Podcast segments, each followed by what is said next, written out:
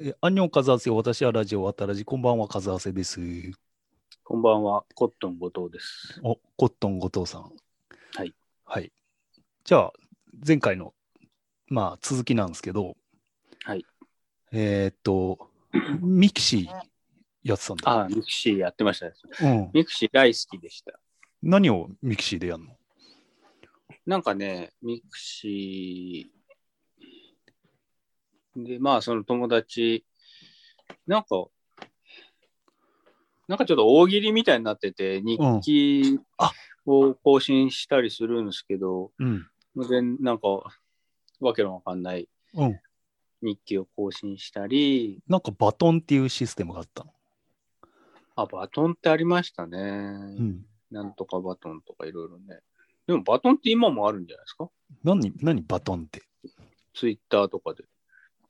あ、ないですかなんかお題で、お題を、はい。うん。え、で、そなんの、か、うん。コミュニティっていうのもあって、うん。なんか自分が好きなものとか、例えばわかんないですけど、スティーブン・キングコミュニティみたいなのを誰かが、あの、謎の善意の人が主催をしてて、うん。で、スティーブン・キング好きな人がそのコミュニティに入って、で、そこの中で見れる、入ると見れる、うんあの、スレッドみたいなのがあって、うんそういう情報交換とかできるみたいな。あ、じゃあちょっと Facebook っぽい。 Facebook がまだ流行る前だったんで、うん。その、で、日本ではミクシーが流行ってて、アメリカでは Facebook が流行ってるっていう時だったんで、おそらくまあ Facebook の真似をした人が日本で作ったっていう感じじゃないですああ、なるほどね。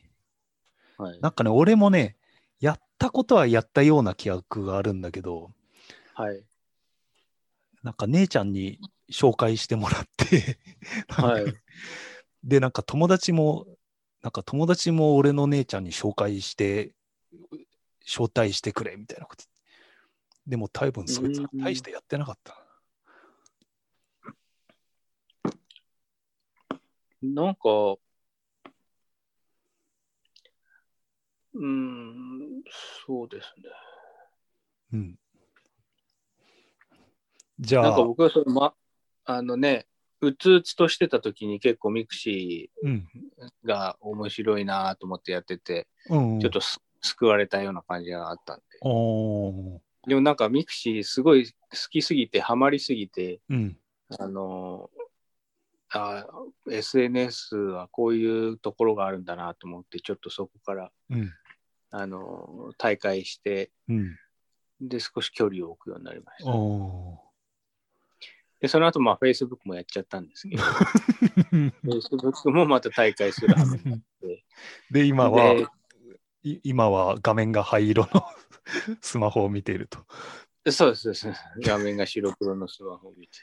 白黒にするとそんなに、あの、スマホつまんなくなるの。もうやってみてくださいよ。めちゃくちゃつまんなくな りました。本当に。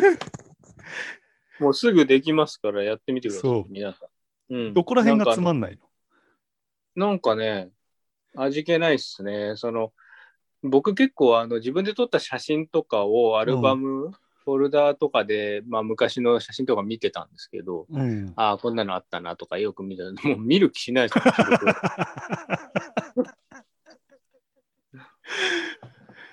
それってなんか何アもプリ楽し、くアプリなのそれともす、そのスマホの基本機能あ もう最初から、はい、機能とあ I- して。 ?iPhone の。うん。あ、でも、アンドロイドでもうん多分できるんじゃないかなと思うんですけど。あ、そうなんだ。はい。っへえ。て言ってました。あの、スウェーデンの人は。あ、その話は多分ね、まだ録音前の話だったから、ちょっともう一回言ってくんない。なんか、なんテで、レビなんでスに、マホ、あ、じゃあなんで iPhone の画面を白黒にしたのか。あのーテレビに、うん。でやってたんですけど、あの、世界的なベストセラーらしい、あの、スマホ脳っていう、うん。えー本を書いたうん。ス、スウェーデンのなんか医者が出てて、テレビに。うん。それで、なんかその、スマホを見る時間を減らす、えーなんか2つぐらいあの有効なことをや言ってた中の1つが、うんスマホを白黒にしてみるっていうね言ってて、で僕はあの iPhone なんで iPhone だと自分がどれぐらい画面を見てるかっていう時間が出るんですよ。うん。それで、で、大体今まで2時間半ぐらいだったんですけど、1日。うん。それが今週からやってるんですけど、今週は51分でしたね、平うん、 すごいね。均。だからもう半分以下。おー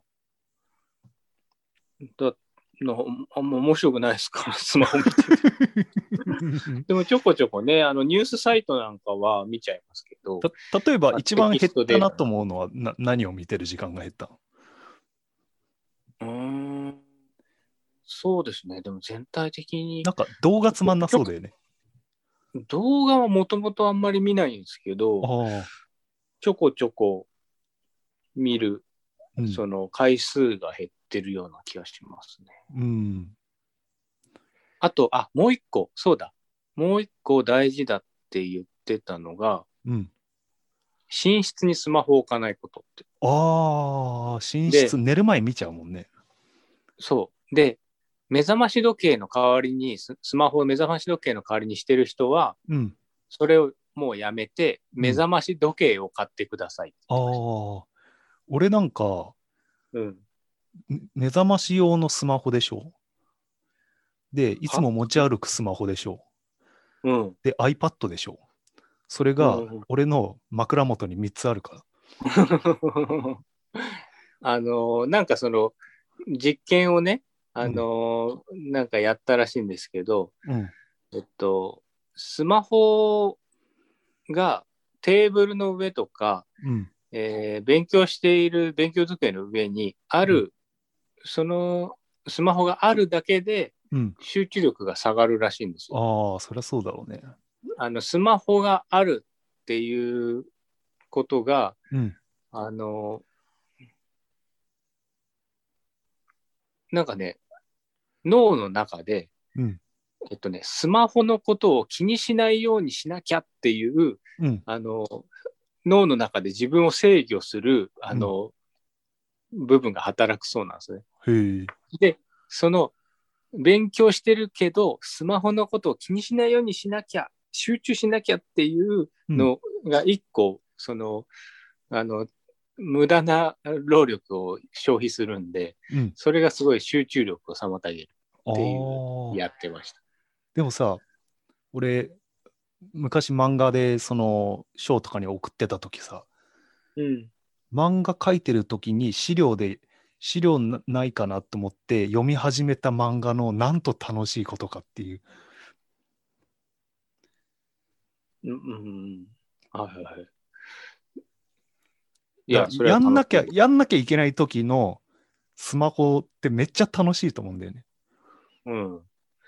わかりますよ、それは。もう学生の時なんかも勉強しなきゃいけないのに漫画読んでたたちですから。それ考えると、スマホだけじゃなくて、あらゆる誘惑を絶たなきゃいけないじゃん。ああスマホにスマホを限ったことじゃない立ったとしてうもん。うんまあそうですね。だから結局はスマホを見なかったとしても漫画読んでる可能性はあります。しかもさ、何が問題かってさ、例えば、その、やらなきゃいけない作業がパソコンを使うとするじゃん。うんうん。そうするともう、ワンクリックでツイッター見れたり、フェイスブック見れちゃうじゃん。まあ、だからそれはももうう知らないです。そ れはあの知らないんでどうにかしてくださ い。でもまあ本当、あろのロそそこはもう僕なんかは、うんあのふ SNS はちょっと気をつけなきゃいけないもんだっていうふうに思ってるんでうん。距離を置いてますのでうんもともとそれはあの気をつける必要はないんですよ僕はおお言うね。そうなんですはいでもツイッターはちょっとねやってますけど、でも、その、なんか今まで多分、 まずは明治時代とかまで遡ると、小説なんてものを読むんじゃないっていう時期があったと思うね。そうでしょうね。うんあったんじゃないですか。だから夏目漱石とかがまだ新しい時、うん。こんな低俗なものを読むんじゃないっていう時期があって、うん。その後漫画が出てきてこんなものを読むんじゃないっていう時期があって、で、今それの最新版がスマホだと思うんだよね。そそれよりかは役に立ってると思われてんじゃないですかね。いや、この邪魔、邪魔なものっていう、ああ、あのはいはいはい。ジャンル的に。なるほど、なるほど。だからもう、スマホのっていうことをうん。否定するんじゃなくて、もうスマホ脳がもうデフォルトになっていくだろうっていうことですよね。うん。あの、スマホの、要はゲーム脳から来てると思うんだけど、あの、言葉として。うん。結局いつの時代にも それに相当するものがあるからスマホに勝ったって思った次の瞬間何かに何か、ま、もっと新しいものに負けてるかもしれないっていう、そうですね。うん、なんかまあ、ちょっと実害もあったんで、ちょっとその、うんまあ目がちょっと悪くなってきてるっていうのと、うんなんかね、右目がものすごいこ痙攣するようになった時期があって、おおちょっと、そううですね。で、まあちょっと気をつけようかなっていのあはありそうだますねうんうん俺は最近、ゲームやってて本当ひあの コロナのせいで家にいるからはい。ゲームやると俺確実に気持ち悪くなるのようんうんうん、わかりますわか1時間2時間やるとります。でも、なんとなくや、ずっとやってて、そしたら、激烈首とかが痛くなってきて。 あの、これ、アサシンクリードオデッセうん、イ。全も然映うってつない。ついに、もうちょっと顔の近くに、ああ、はいはい。消えちゃうんだ。うん、消えちゃう。もうちょっと顔の近くに。ダメだ。全然だ。あ、出た。だから、言っつていましにたねリスクの裏、なんか永遠やってるリスクの裏っ側に、ハサミを入れて、俺はえアサシンクリードに勝った。いや、もうやらないってことですかうん、もう捨てる。おお、うんいや、何年間ぐらいやったんですか、こ3年ぐらいやってた。れ。全然勝ってないと思いますけど、ね、 でも勝ったんですね、3年もう間。もうやっと。勝てたよ、本当に。ああー、お疲れ様でしうた。ん、どういうゲームなんですかあのオ、オープンワールドっていうのかななんか、どこまでも行けるようなやつ。どこまでも。も行けるし、何やってもいいみたいなうーん。のの、こう、古代ギリシャ版みたいな。古代ギリシャ版。へえ。うあの、ギリシャとか、ススパルタとか、うん。あそこら辺の時代の、アテいネいっとすか、ねあの、謎の秘密結社のを一人ずつ暴いていくみたいな。 渡らじの新しい名前。前。うん渡らじの新しい名前もう、うん私はラジオオデッセ イを。あのなんて言ってましたっけ前回のえその。あああ、私はラジオ、ワタライジング。あー、それいいじゃないですか、渡ライジング。うんでも、ライジングってついちゃうと、うん。なんかその、ハンニバルライジングみたいな感じで、その、若かりし頃の話をね、そしなきゃいけないみたいな気はしてきますう。。うん。大体つまんないからね、ライジングつく と。あの、前出た、あの、並木が、うん。並木さんが、うん。セカンドシーズンがいいって言ってました。 並木からコメント来たんです DM が来て。 DM 来た。うん。並木、元気してるかななんか、うん。直接連絡全く取ってないから、うん。かず、かず、かずはせさん越しにあの、うん。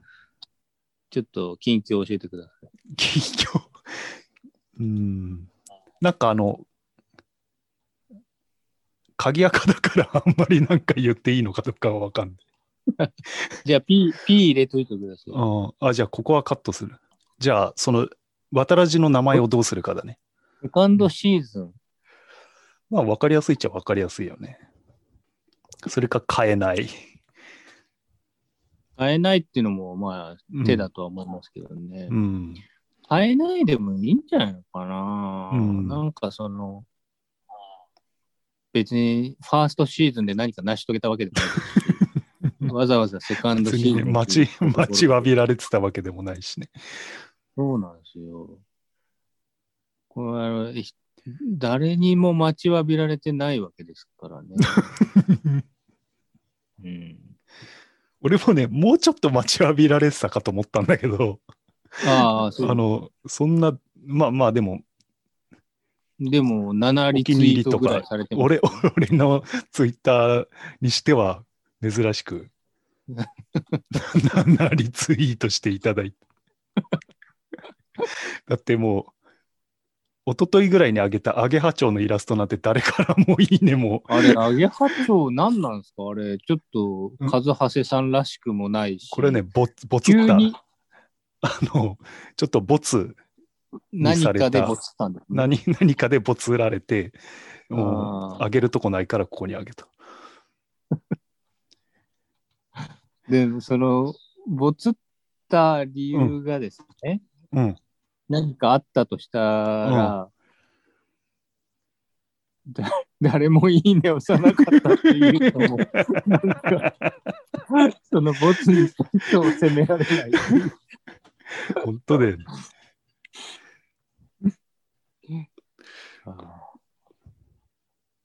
じゃあもう変えないでしょうか。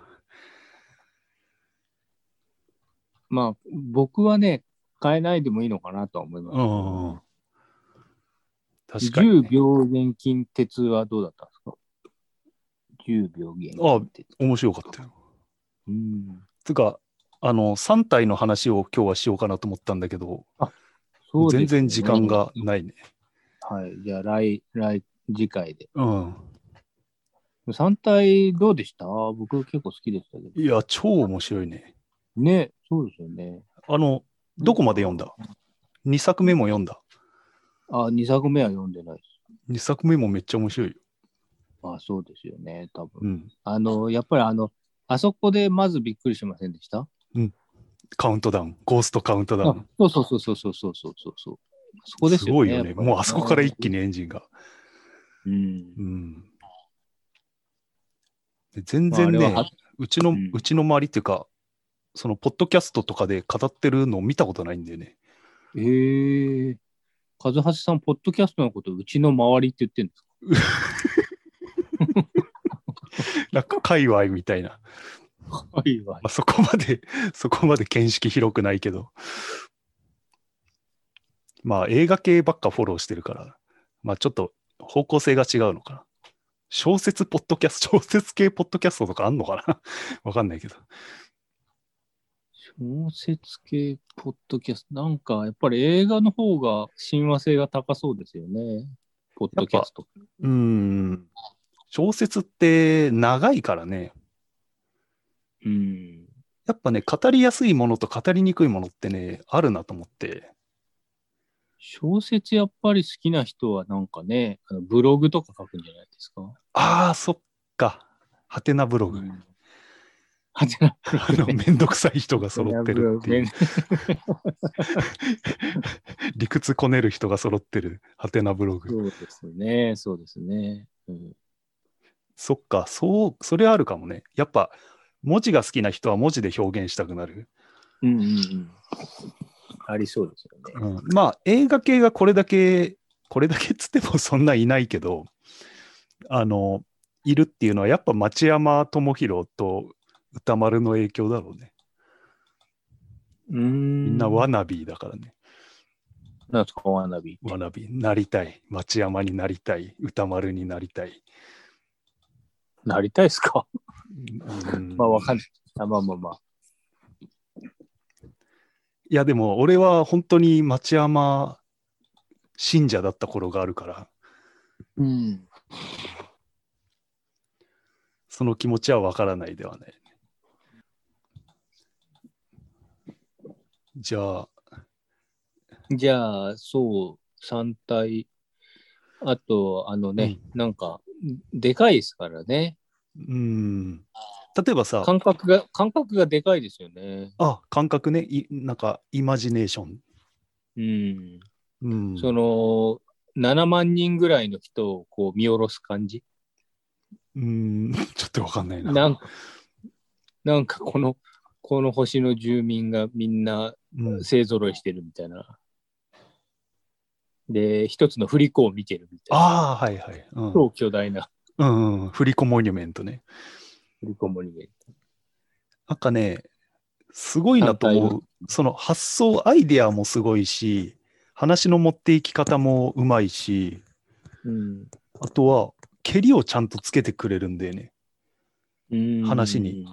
結構、SF って思わせぶりで、うん。具体性がない、抽象的うなんところで終わらしちゃってるってがっかりみたいなのあるんだけど、うん。なんかね、ちゃんとロジックで蹴りをつけてくれるところがすごいなと思って。うん。あの、特に2作目がそうだったね。うん。あとは、あの、三体星人の世界を描写するところとかの、すなんかもう、十何次元のものを折りたたんでどうのこうのとか言って、うんあの表現とか。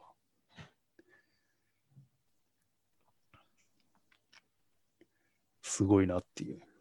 今僕、白芸読んだんですよ。なんか、あんまりクジラ出てこないっていう。あれはくる、なんかあの、クジラ映画でもなく、うん、冒険小説でもなく、うん、青春小説でもなく、うん。という小説なのな。奇書らしいです。あ、変わった。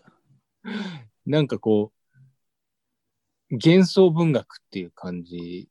うんなんか僕のビッグダディことスティーブン・キングがもう、あの、白芸好きなんで、ちょっとへえ前から言ってるから、でも、なかなか読みづらいっていう話はすごく聞いてるんで、うん、ちょっと手出せなかったんですけど、うん。 もうそろそろ行こうかなそろそろ行こうか。と。そろそろ僕もつ白いに芸読めるついに箱芸、芸読める年になったかな、みたいな。うん、なったかなと思いますね。うん。あの、なんかちょっと嬉しいですけどね。で、ちょっと読んでみたら、あ、うん。これならいけそうかなってちょっと思いまあ、しそうなのこはれいこれはちょっと対戦したことあるぞ、みたいな感じの。た。対戦したことあるぞっていうか、まあ普通にうん日本語だなと 思って。でも、でも、 へでも変なやつです、やっぱり。メイ、なんだっけ、メイベルメあの、あ、作者がうん。うん。変に違いないっていうのがもう、うん数ページ読んだだけでわかりますね。平山夢明とどっちが変うーんもうなんか狂気とかと隣り合わせうんなんじゃないかなと思うんですけど、やっぱりもうもう人生とか、もうん。うすべて、その、なんていうのかな。なんかこう、言っちゃ、うん、す、素晴らしい芸術家って、うん多分それを書かないとうん。生きてられないというか、その生きるために書いてるみたいな、うん。そのもう書か書いてられないんだったら、うん自殺するか人殺しになってるかみたいな、そんそなうにいうギリッギリのところのひ、人っていう感じがします。へえ。なんか中上健治とか、はあ。聞いたことある。なんかこう、あとは誰だろうな。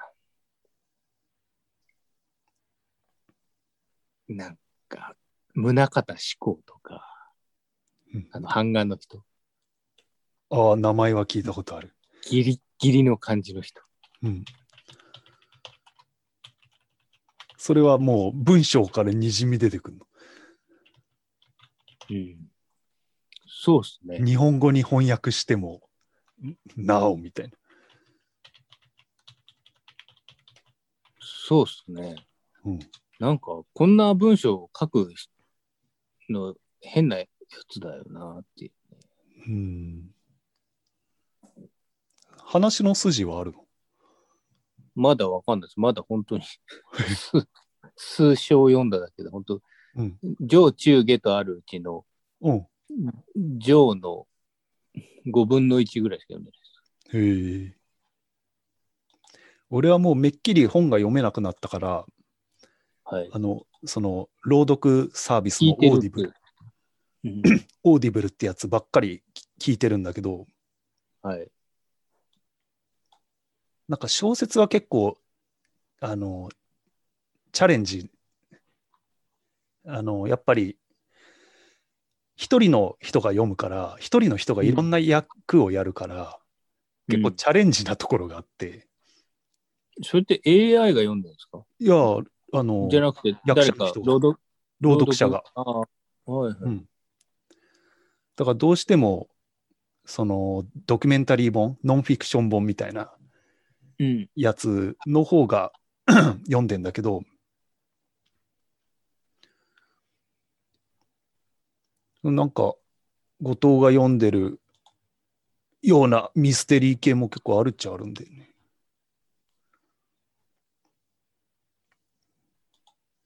あの貨車とか。感謝。うん宮城みゆき。うん。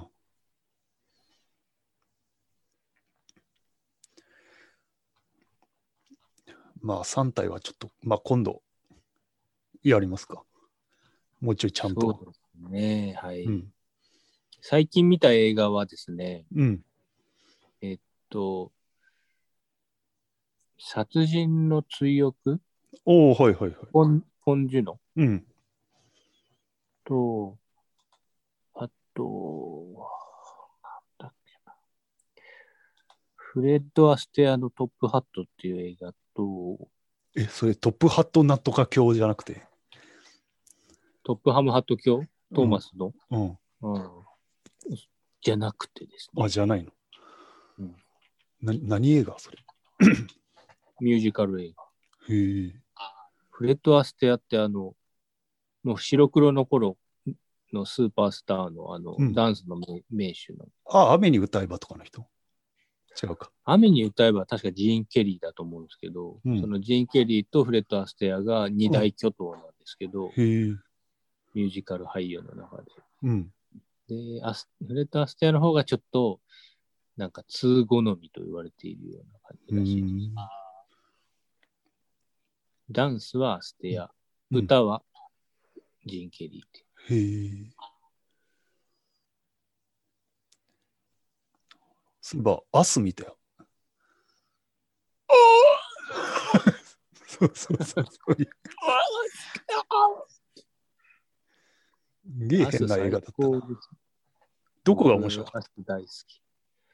なんか、何が起こるのかわからないところですかね。たうんどうなるんだろうな、この先と思って、うんで、最終的に、なんか僕、オチ全然読めなくて、うんうん。すごくびっくりしたんですよ。怖ーと思って。うんうん。あの、地下降りてったところ。地下降りてったところっていうか、あの、もともと、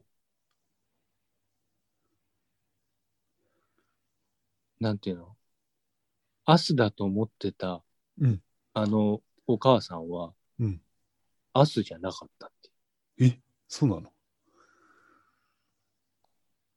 あれ、そうじゃなかったでしたっけんわかんない。俺なんか、全然そんな深読みとかしてないんだけど。あれ、深読みしたら超怖いっすよ。えなんで確か、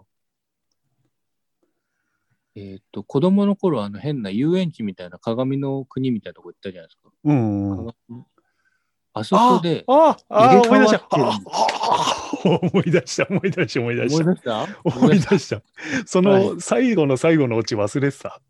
最後の最後のうちで、ちょっと怖すぎて、で、だから入れ替わったから、本当の世界に生きてた女の子はずーっとアスに閉じ込められて、うん。アスでいき成長することになって、うんそれでその恨みを晴らすために出てきて、うんあのこ あの家族をうん襲ってたっていうことが分かったっていあ、そうなのうんじゃないですか。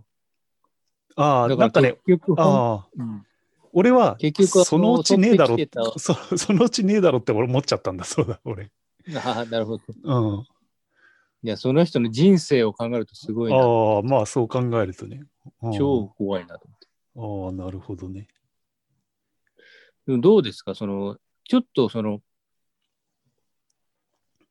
シャマラン、あ、シャマラン風味あるよね、確かに。シャマラン級、シャマラン好きとしては割と追っかけたくなる ような、あの、監督かなっていうふうに思ってるんですけど、あゲットアウトがあって、アスがあって、あ、うん。まあもちろんその、あのーワンアイディアかもしれないですけど、うん、それを今まで誰も考えたことがなかったわけですから、うん、で、それを、アスの真似をしようとしても、うんあアスがあるからもおーう、なんかね、だから、でもいいですよ、やっぱり。うん。ジョーダン・ピールは、こう、次が見たくなる。おー次が見たくなるっていうことで言えば、うんあのー、何でしたっけ。ドゥーン、おーデューン、星。ドゥーンの砂惑星うんそう、ドゥーンの、うんデビッド・リンチ版を見たんですよ。うん。あのー、ツタヤで借りて。うん。ちょっと公開されたら見ようかなと思ってて。うん。意外とあの僕嫌いじゃなかったですね、デビッド・リンチ版の映画。変な映画でしたけど、あれをさ、中学生ぐらいに見てたらさ、もうなんか、ちょ、どっぷりハマってただろうなっていう気がするんだよね。見ましたいつ見たんうでんすか、でも、見たのが本当にね、ここ数年以内だから、なんか、ちょっと、だから、スター・ウォーズの、昔のスター・ウォーズを初めて大人になってから見たら、ちょっと半笑いみたいな感じの受け取り方しかできなかったんでね。なんかやっぱり、ちょっとそこここにいいイマジネーションのうん。ね、残りがあある映画だなと思いました。あのさ、最初にさ、なんか、肉塊みたいなさ、やつがさ、なんか別の星に来てさ、なんか交渉するところとか さ、あの肉塊、すげえいいよね、なんか。いやいや、あれ そうですね。うんあの、王みたいな うん。あの、なんていうの、う敬われ方してる肉塊です よ。そう、お付きの人がいっぱいいる。そうそう。あれいいですよあね。とあの、あと、あのう、ん、あの、なんか、あれ、なんていう名前だったか忘れちゃったけど、うん、あの、蛇みたいな、あの、砂兄弟砂ミミズ、みなんだっけな、砂なミんミズとかミミズ、みたいなんとかミミズとか言ってたっけ、うんあれいいよね。名前ダサいんですよね。名前ダサいんですけど、ああ、そうだっけ。最終的にあれ乗りこなして、あれ超ダサくない乗りこなすの。あれがいいんですよ。ネバーエンディングストーリーみたいに いいんですよ。あれ、なんか、あのシーンのダサさがもうたまらないって。あれがいいじゃないですか。うん。でも、あのデカさはいいよね。あのでかさはいいですようね。ん。タツノコ太郎みたいな感じでいいですよね。あ、そうなの。なタんツだっノけコ。太郎、な竜乗りこなすどえー童話みたいな。わかん違うない。わかんないわ。なんか、ちょっとググって、ググってくださ夏の子太郎。な日本昔話のあのオープニングのやつとかじゃなくて、い。ああ、でもそんな感じかもしれないです。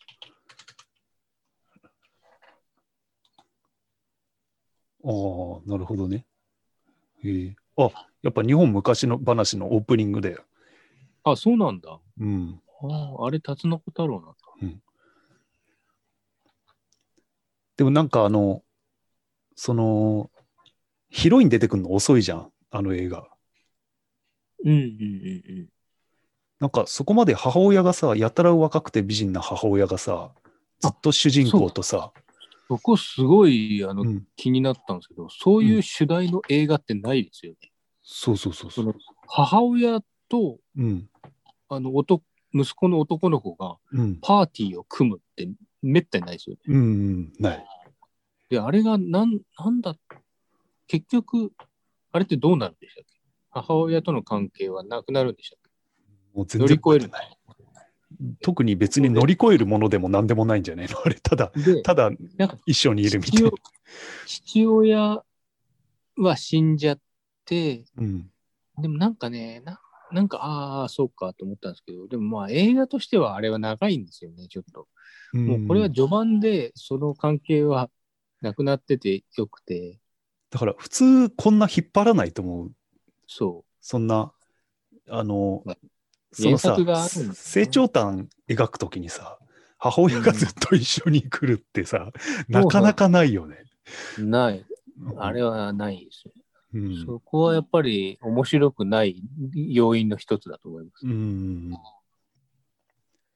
だから、なんとなく、なんか頼りないっていうか、うん。そういう印象をね、うん。受けちゃいますよね。そうそうそうそう。結局、こいつお母さんに頭上がんねえんじゃねえかよみたいな感うじんで、うねんしちゃいます、うんうん。